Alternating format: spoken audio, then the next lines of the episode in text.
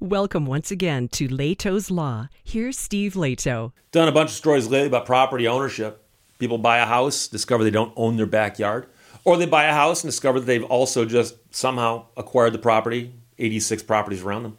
And so home ownership and property ownership can get confusing because most people just go to a closing, they go to their house, they got the keys, hey, here's my house, and my yard is pretty obvious, and some people don't know exactly where the lines are. And They've never actually gone and looked like at the actual property records down at the county. So here's a crazy story out of Hawaii. Couple finds out they own a road by getting an $18,000 power bill for streetlights. So they own a house, turns out they also own the road it's on. But it's not a good thing because someone wants to charge them for that.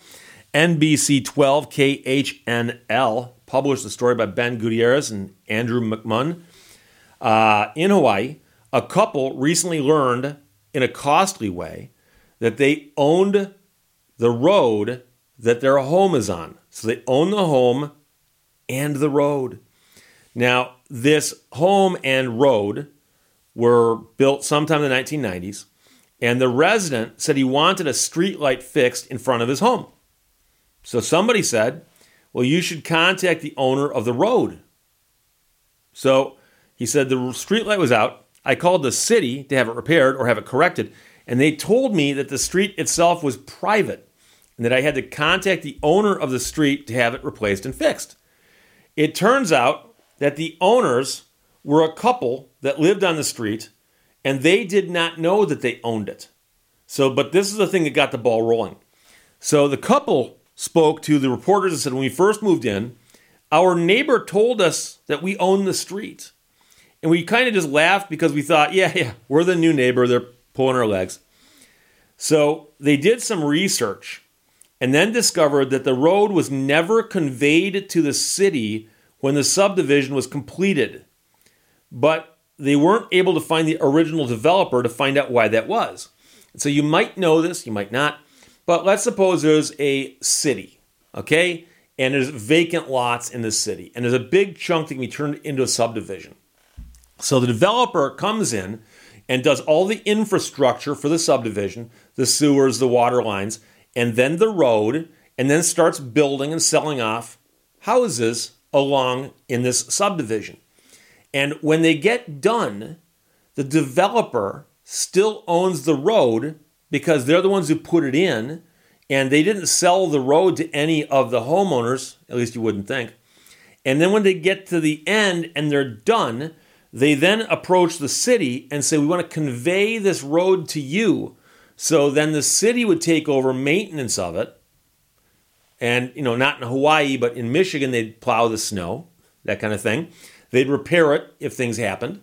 And of course, the streetlights, they'd take care of the streetlights too.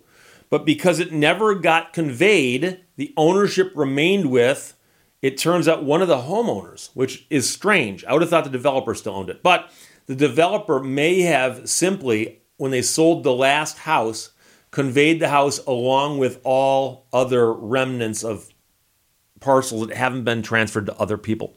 I mentioned before there's a subdivision that I ride my bike through uh, in, mo- in the mornings. Uh, in fact, I rode through it this morning. And um, it's one of the worst roads I know of in southeastern Michigan. And it's because it is an association, a homeowners association, uh, that was put in by a developer and they never conveyed the roads to the township. And so I don't know why, if it was per- on purpose or if they just if the township didn't want it. I don't know. All I know is no one maintains the roads. They're horrible. They're horrible.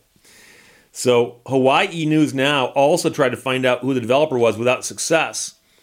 Somehow, the original developer owners of that lot that were supposed to dedicate it conveyed it to the original owner of the property that these people now own. Now, of course, the people who bought this property didn't realize they got the street, didn't take it seriously until they got a letter from the Hawaiian Electric Company, HECO, asking for $18,000 for the last 20 years of electrical stuff with streetlights and so on. So the woman says, as soon as I got it, I panicked. I've started making all the phone calls necessary to find out why I should be held liable for this. Now, the issue came up before the Honolulu City Council on Wednesday, and the power company sent somebody out who said They're not expecting the family to actually pay the $20,000. The intention I just want to share was not to collect the past due bill for over 20 years of electricity. That wasn't the intention when we reached out. They say they just want to determine who will pay the bill going forward, but couldn't say why it took so long to discover the unpaid bill. It might be, you wonder, if somebody thought that the street had its own address. I don't know. Council member Andria Tupola sponsored a resolution for the city to take possession of the street and the responsibility for the light bill. Council members adopted the resolution.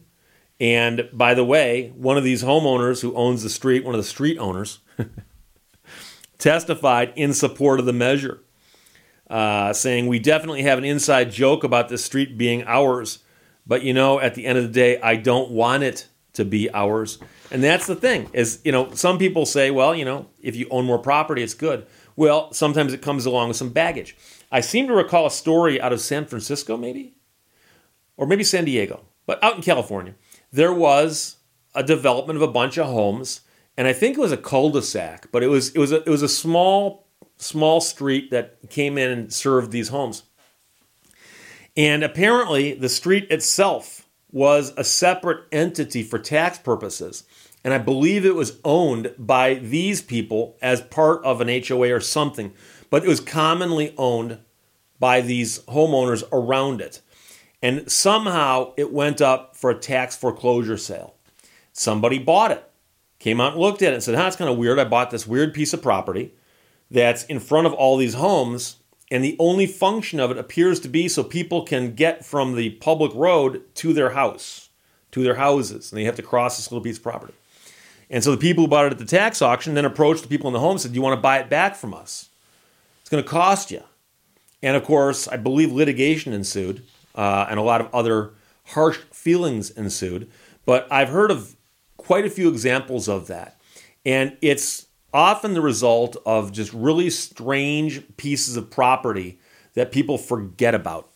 And so you can imagine that, let's go the hypothetical based on the story I just told you. Let's suppose that you have a development with a bunch of homes in a horseshoe, right? And you just simply have a little little street and the driveways all feed off that. And instead of having somehow that piece owned by one person like happened in Hawaii, it's owned jointly by all these people, right? So someone's got to take the initiative to make sure the taxes get paid on it and everything else gets done to maintain it. And somehow, if that doesn't happen and it goes up for a tax auction, you got a problem.